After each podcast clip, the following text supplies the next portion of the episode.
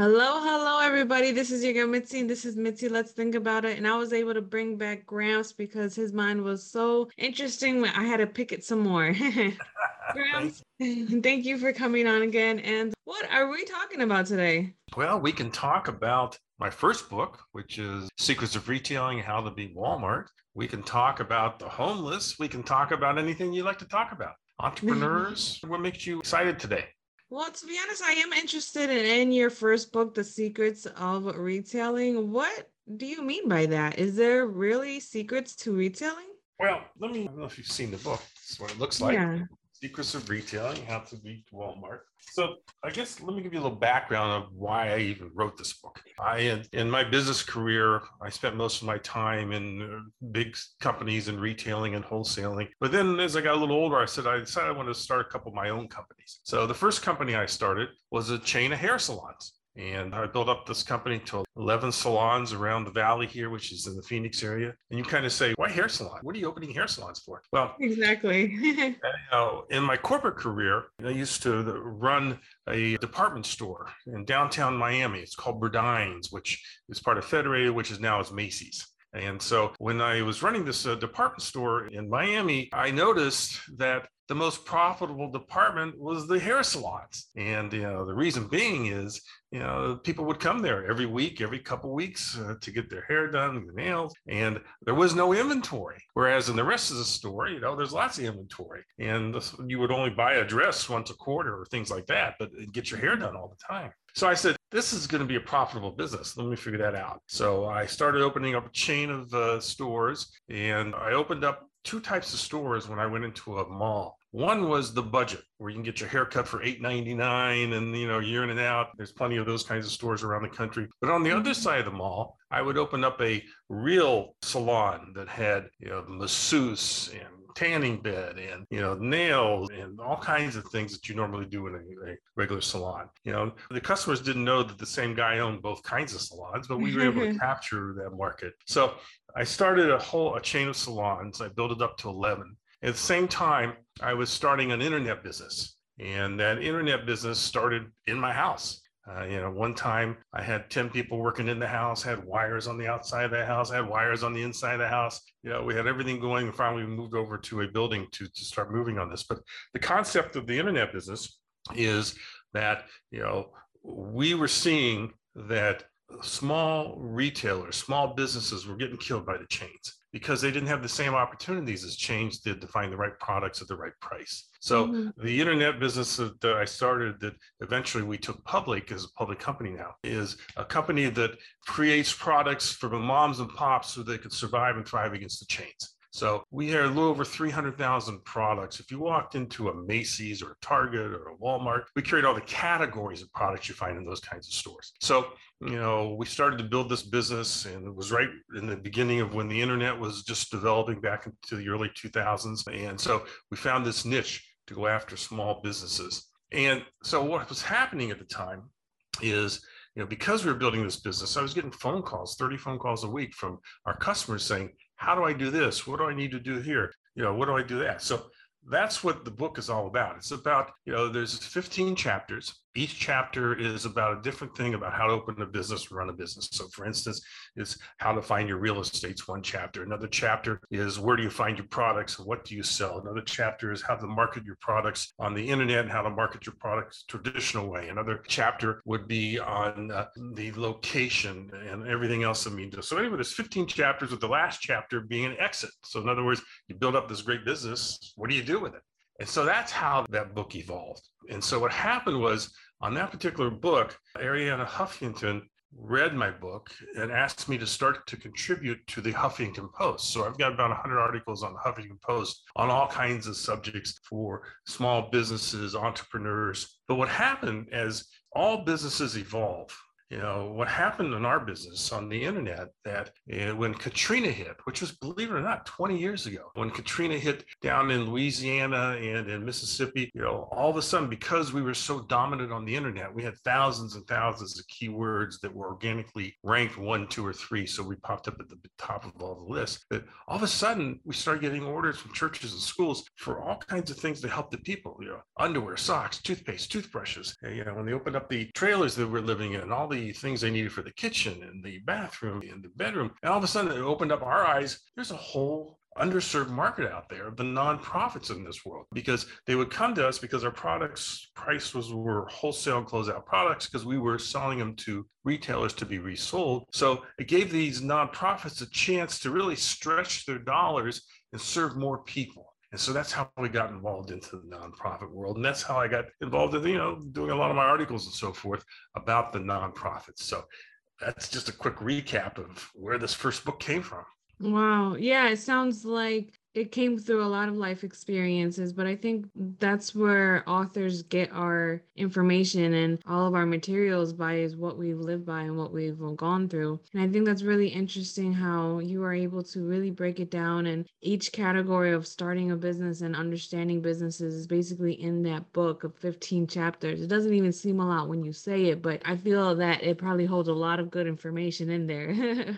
Yeah, hopefully. Yeah, hopefully. I mean, when you go through life, there's certain things that affect you more than others. And when you think about your legacy and think about the, are you making an impact? So I went on my national book tour for this book. And as I was going, I was in the, the Borders and Barnes and Nobles and some independent stores. And, you know, as I was doing it and talking to people, they, you know, they would come up to me and say, this chapter changed my life. And it's like, as a writer, you just can't ask anything more than that. You know, it's not about the money. It's about if you can make an impact in how people think and what they do and their future and their family.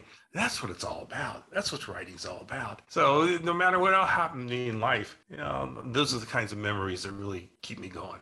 Yeah. I guess my next question is, when you were working for the Huffington Post and when you were dealing with nonprofits and, you know, the homeless and the elderly, were there certain aspects that were more favorable or more impactful that made you like, wow, I'm very grateful for being able to be a part of this? Did you ever have that moment? Well, you know, think about each one of the issues that are facing us today, and how we explore them and how we see them. Let's just, you know, we're talking about the homeless. Let's talk about homeless kids, okay? Because, you know, my children's book is based on kids. So, you know, it's based on little kids. You know, luckily they're not homeless. They got great moms and dads. There are thousands and hundreds of thousands of others that are. And if you think about, the government recommends, says that there are one point two eight million, that's one point two eight million homeless students today in our school system. You think about that.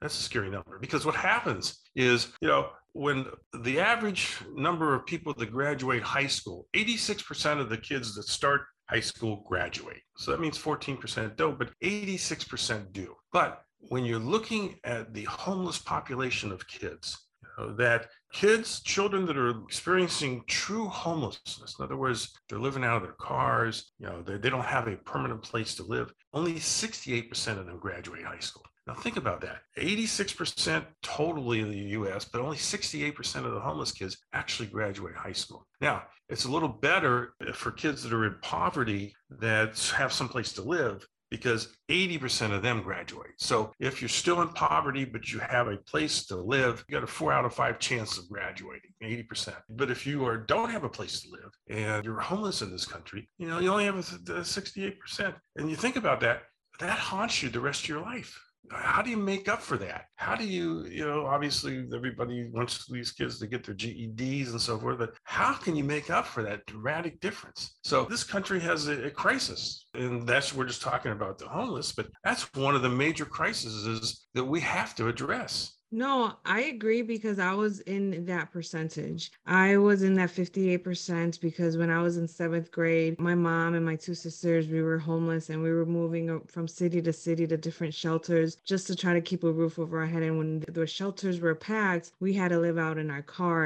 And when our family couldn't keep us anymore because things got tight or conflict or whatever the case may be. So I was in that sixty-eight percent. I barely graduated. I was barely in school. And I feel that I am not not that intelligent because every time I went to a school, they were always repeating the same subject from last school. So I feel like I missed a whole big section of information and knowledge just because of moving around a lot and just because of being homeless. And I had to learn survival tactics versus education at a very young age. And like you said, how does that affect you as an adult? How does that affect you long term? Well, it does. I think it's something that will always affect me. It's something that I'll always replay in my mind and remember what I went through and remember those feelings because that was real to me, you know? So I understand exactly what you say. It's a big problem because if I went through that, I know that three houses or four or five houses down, there's somebody else who's going through that too. And if you think uh, the solution is for government to help with uh, building more affordable housing so that more people can live in it. But I heard just yesterday, at least in my community, that there's thirty percent more homeless people today than before COVID.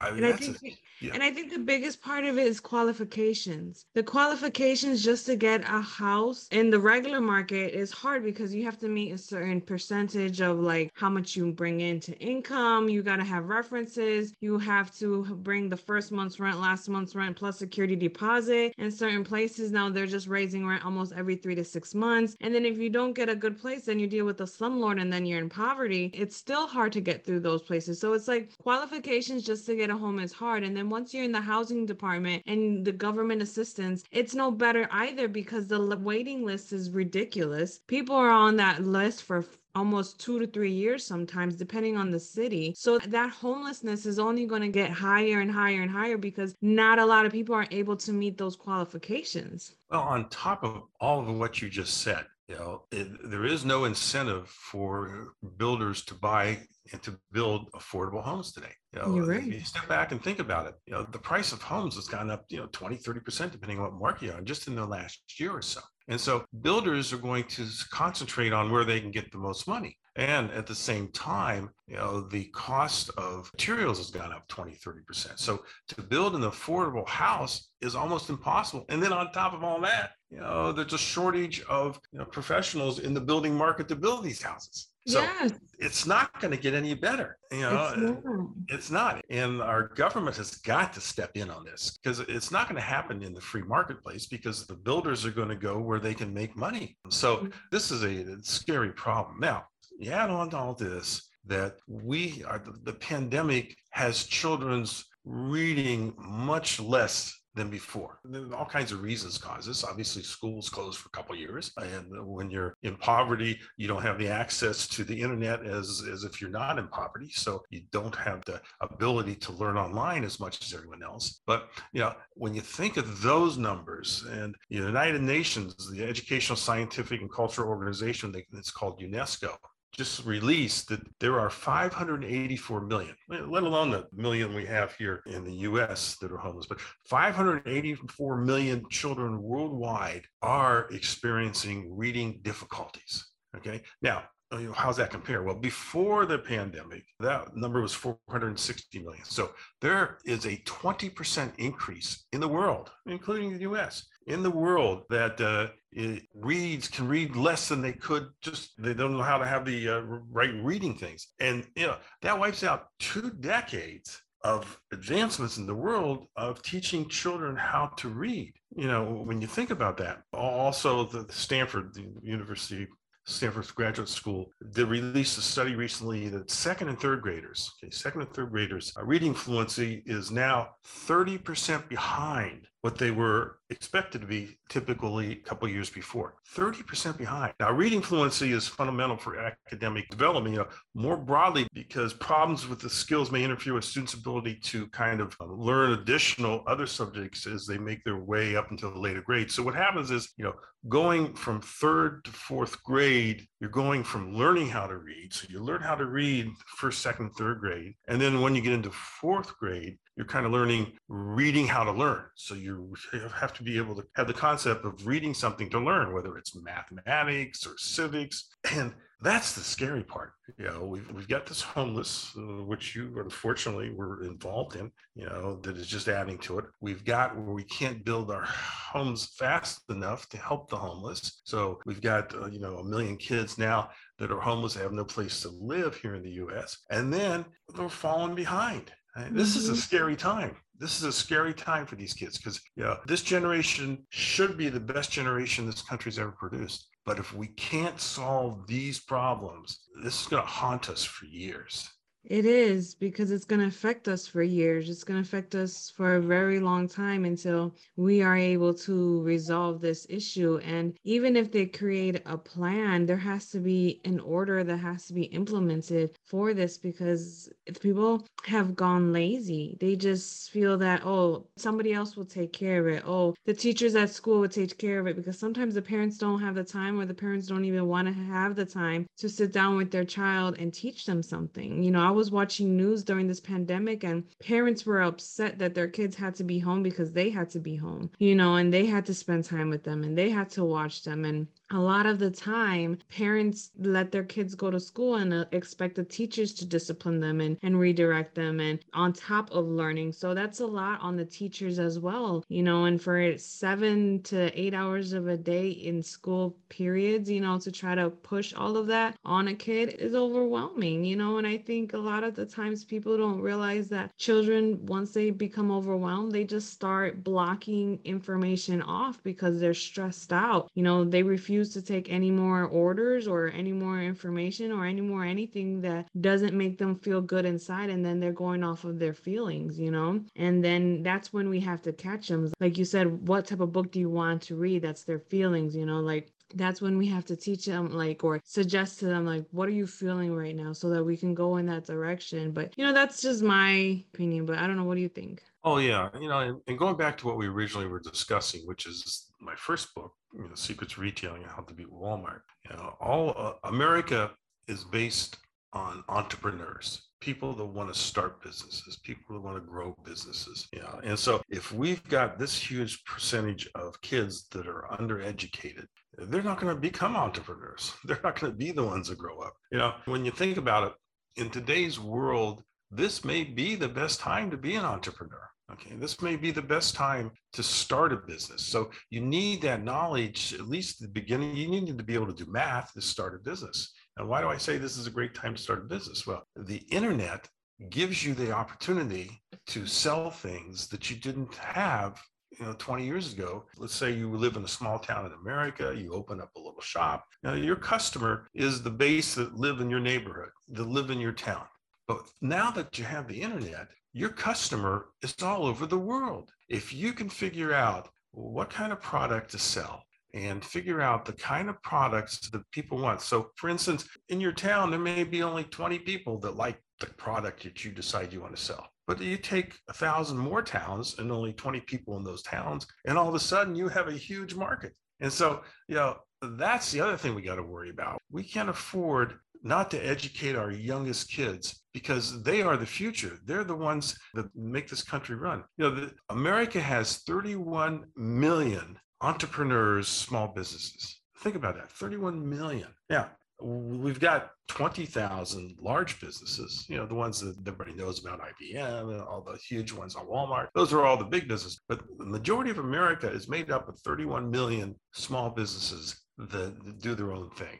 Yeah, we have to be able to feed those upcoming generations into that. That's why we have to educate these kids. That's why we got to make sure that the kids on the fringe, you know, has as much opportunity as the kids that have privileges, you know, because entrepreneurs really are the backbone of what you can do. So if you wanted to, if you became an entrepreneur in small town America, you know, you can open a store, or you go on to Etsy and sell your products. You go on to Amazon. You go on to eBay. You go. The, the, you, there's all kinds of places that you can sell your products besides in your local town. So we've got to get these kids, all of our kids, motivated to figure out how they can be successful. And if we don't house them and we don't educate them, then uh, this is going to be a scary time for the U S Yes. And I think the one of the saddest things that I hear people say is that they want to start a business, but they don't know where to begin. They don't know how to start, or they have no ideas because all they know is the struggles. Read and the book.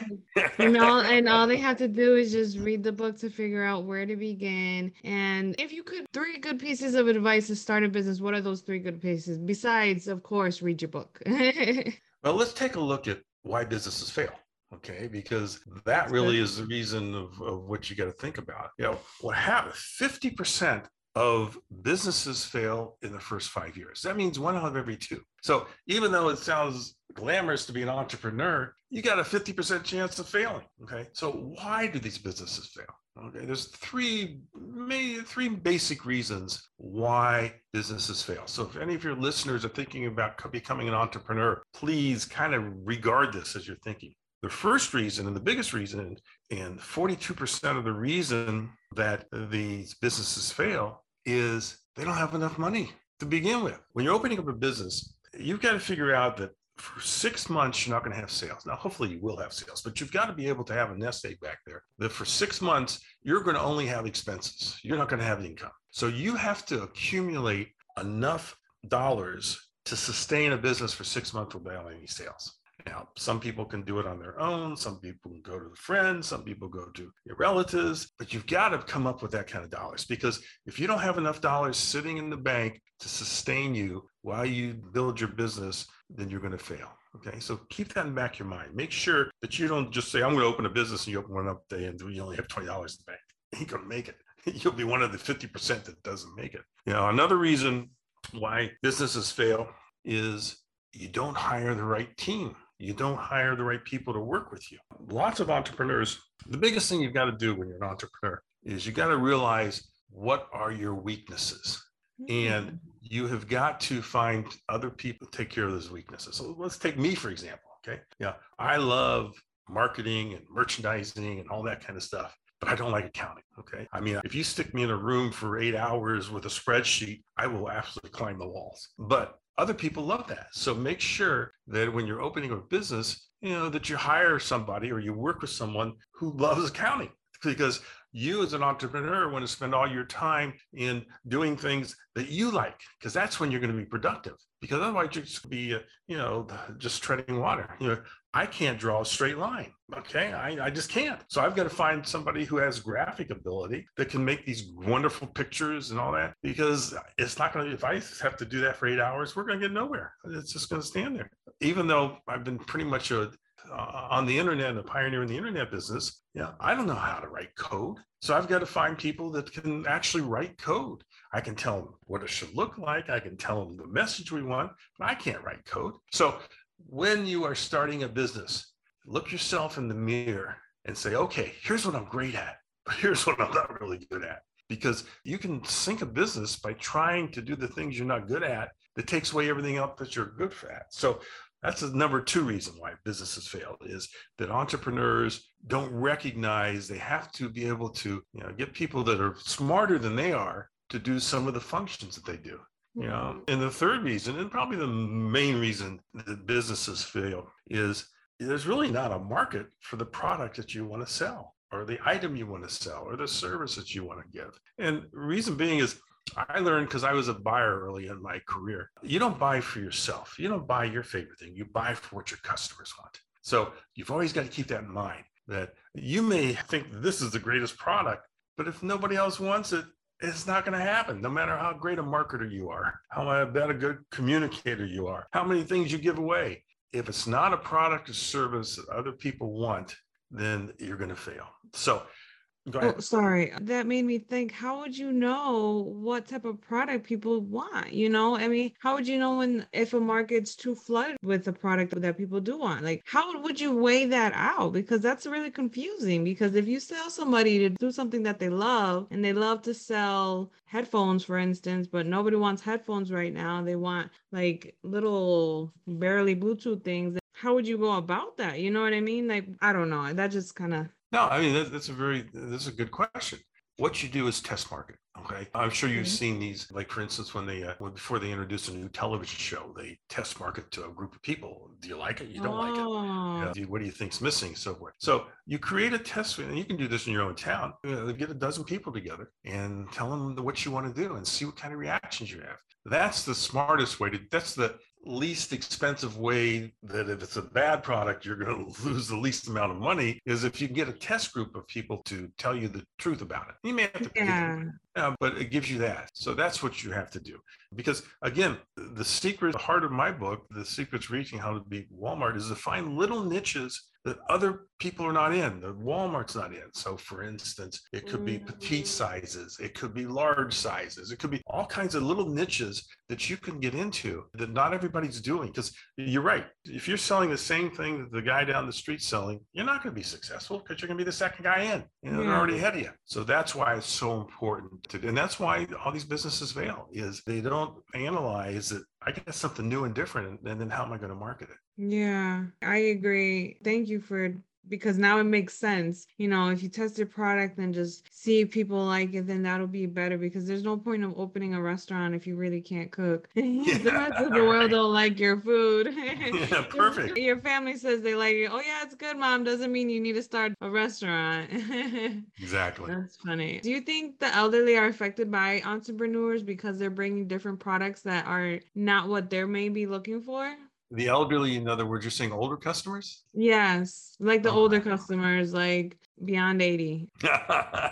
Well, again, we got in America, people that are sixty-five and older are sixteen percent of the market, okay? Mm-hmm. Which means mm-hmm. under sixty-five, mm-hmm. you know, are eighty-four percent of the market. So I don't even think if you're trying to introduce a, a new product, you can kind of ignore that upper end, because that's only a small percentage. You want to figure out where is the heart of the business. And so that's why I wouldn't really, unless it's something to do with, you know, people that are elderly and getting around and, uh, and, you know, wheelchair, all kinds of things that are really geared for them. I would concentrate on the eighty-four percent of the market that's under sixty-five. That's smart. That's smart. Especially if people aren't sure who's the main market. That's good to know that it's usually under sixty-five years old. That's good to know. Because, you know, I know a lot of people who are actually trying to start a business. They're trying to start a clothing line, or, you know, they're trying to do their own like hair stuff. And it's different because when I see it from the outside, you don't really know the details that goes in it. You don't know the struggles, and you don't know what's really going on. And what you're telling me, it sounds like there's a lot that goes into actually starting a business. Like there's more than just signing your name on the dotted line. Yeah. And you got to be able to, again, remember, fifty percent of the businesses fail. So you got a one in two chance of, of being successful. So yeah, it's not for everybody. Most people don't want to take that fifty-fifty chance. That's a big gamble. And I think that's the reason why a lot of people stay in a nine to five job, is because of that gamble of starting your own business and knowing that you may fail, but also knowing that if you're successful, you can be in the top of your field, right? I mean, I don't know necessarily how it works, but if you make it to the fifty percent that actually do work and are successful, isn't it just, you're just up there? I mean, I don't know how to explain it, but you know what I mean? I gotta tell you, when I was starting my businesses, the one thing that kept me up at night, the one that this thing is, it used to haunt me, is, am I going to make payroll on Friday? Think about that. I mean, if you're running a business, you're an entrepreneur, and you have people working for you and with you, you are responsible for their families. And so you've got to ask yourself that question. Am I going to make payroll? Because if you don't, you're not only affecting you, you're affecting lots and lots of other people. That's the scary part of being an entrepreneur. You know, so I guess even before, if you want to be an entrepreneur, ask yourself that question first, because you don't want to mess up other people's lives. Yeah. I mean, when you said it like that, it kind of made it more real, like, oh, that's kind of scary, because you can affect other people's lives, other people's families, you know, and especially if you're someone who's working for a small business, you know, you're going to take that risk knowing that sales might be short. Or as an entrepreneur, did you ever have to sacrifice your own check to give to your employees? Oh, yeah. I would say probably every entrepreneur had to do that. In other words, in order to keep the business open, because businesses are seasonal. You know, you don't get the same sales every week, year after year, because you got Christmas, you got Easter, you got summer. Uh, so you've got to be able to, going back to the thought, to make sure you got six months of, of dollars sitting in the bank before you even open a business. You know, that is what it all comes to. Because, you know, if you close your door and you don't pay people, uh, you got to live with that the rest of your life. And that's something I don't think anybody wants to live with. That's very true. That's very true. Oh, I didn't even realize the time. Wow. How time flies when we're having a good conversation, right? Is there anything else that you like to add, or before we wrap up the show, any last minute advice for those listeners out there? Well, if, you know, part of our conversation was on the homeless, the underprivileged, and if you have any means that you can help them, you know, whether it's donating product or, you know, you know things from your, that you can do, much like the, what's going on in the Ukraine and the Polish, take people into your home, you know, help them out. If you can have the heart to do that, it, this is what it's all about. And that's what America's all about. And so we all just need to pitch in now and help, because, you know, we just went through two years of COVID, which set us back. We got to make up for that. You know? Yeah. And so, and we got to make up for it quickly. Yeah. And I think just because I was just um, listening to our last our last interview, and it's kind of like how you said, now we got to ask ourselves, the adults have to ask ourselves, what are we going to do that's something nice? And that right there, you know, just bringing people into your home, giving somebody a meal, any extra clothes that you don't use or extra food, canned foods that you don't have in the house that you know you're not going to use, you know, donate it, you know, donate it to a cause. Because even yesterday I was watching T V at night and I seen Go Kitchen, you know, foundation, a nonprofit that's actually helping the Polish and the Ukraine and trying to bring people peace of mind that they're going to at least have a roof over their head, clothes on their back, and some food to eat. And, and if people can just give each other that peace of mind that we're together in this, then I think it would really help a lot. Great. So thank you. Well, thank you for inviting me.